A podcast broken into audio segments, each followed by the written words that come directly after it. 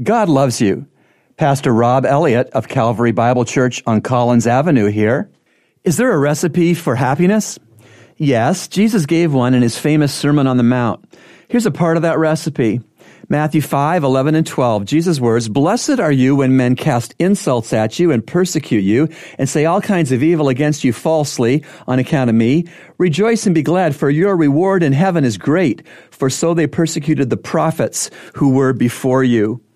The two reasons that you can be happy even when you are insulted and slandered are number one, you can remember that God's most choice spokesman, the prophets of the Old Testament, got the very same mean treatment as they pressed on with God's help. Second, you can anticipate big heavenly reward when you suffer for the sake of righteousness. Someone has said, well, you can tell who a person is just as much by who are his enemies as by who are his friends. Who do you rub the wrong way? Hopefully as persons who don't yet love God.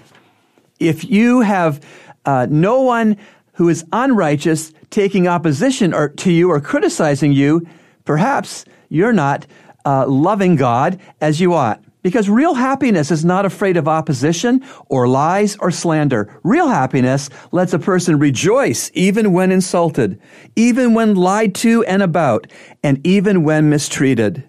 Yes, Jesus said, Blessed are you when men cast insults at you and persecute you. Remember, God loves you and He's proven it with Jesus' cross.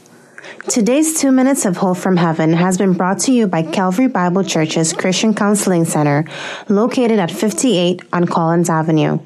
To reach the center, call us at 323 7000.